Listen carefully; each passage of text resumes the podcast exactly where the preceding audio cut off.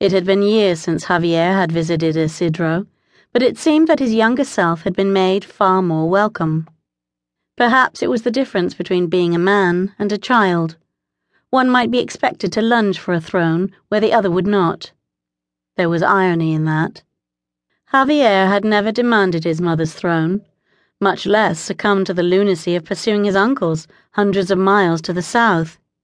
He was heir to both already. Time would bring both the Asandian and Gallic crowns to his head without any impatient action on his part.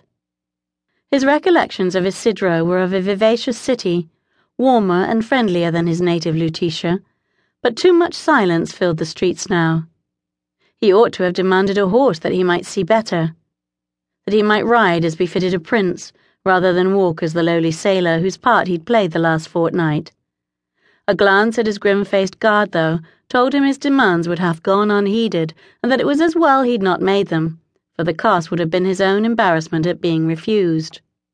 Chagrined at the realization, he took a few light steps on his toes, peering beyond the tall helmed guardsmen surrounding him.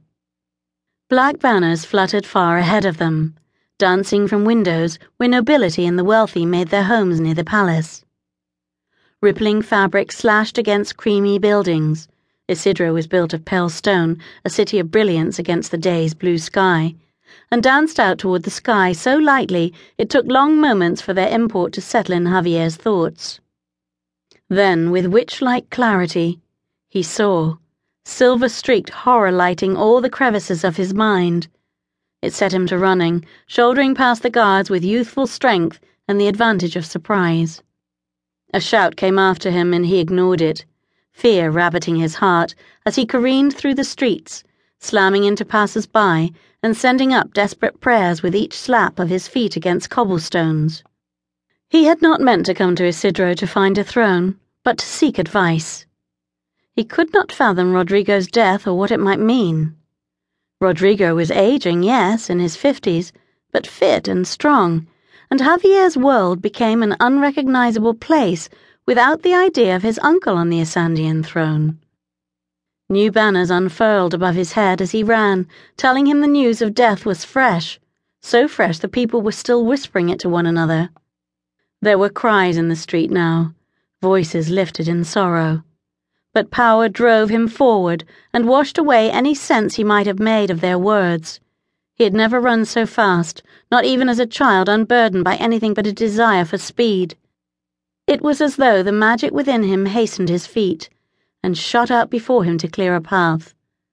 No longer did he smash into people on the street. Instead, they staggered aside as if rudely shoved, and all he could be was glad for it. Behind him, the honor guard gave chase, but they were encumbered by armor and swords, and Javier ran, if not for his own life, at least for word of a life dear to him. Black banded guards crossed spears at the closed palace gates, blocking his way. Fury rose up that he should be denied, and he neither knew nor cared whether it was boiling witch power or the guard running to catch him that gave strength to his roared, I am the Prince of Gallien and you will let me pass! The guardsmen faltered, then scrambled to fling the gates open. He heard a curse from his escort, but he was already gone racing through halls his feet recalled with more certainty than his mind did. They brought him not to the throne room or council chambers, but instead to Rodrigo's private rooms, where surely his uncle's body would lie attended by doctors. Sandalia had seen Rodrigo only a few months earlier and had said nothing of illness. Had said that the Prince of Asandia seemed to be growing bold at last. Only now did Javier wonder if that had been a sign of Rodrigo's health faltering an indication that he, like any man, wished to leave behind a legacy for the ages, and thought himself running short of time to do so. Guards stood outside Rodrigo's doors. Impatient fear seized Javier, and witch power shot out. A concussion blast like the ones he and Belinda, oh, damn her, Belinda, had discovered together. His silver magic slammed into the men, knocking them against the wall so hard he doubted they'd rise again, and could not bring himself to care. The doors to Rodrigo.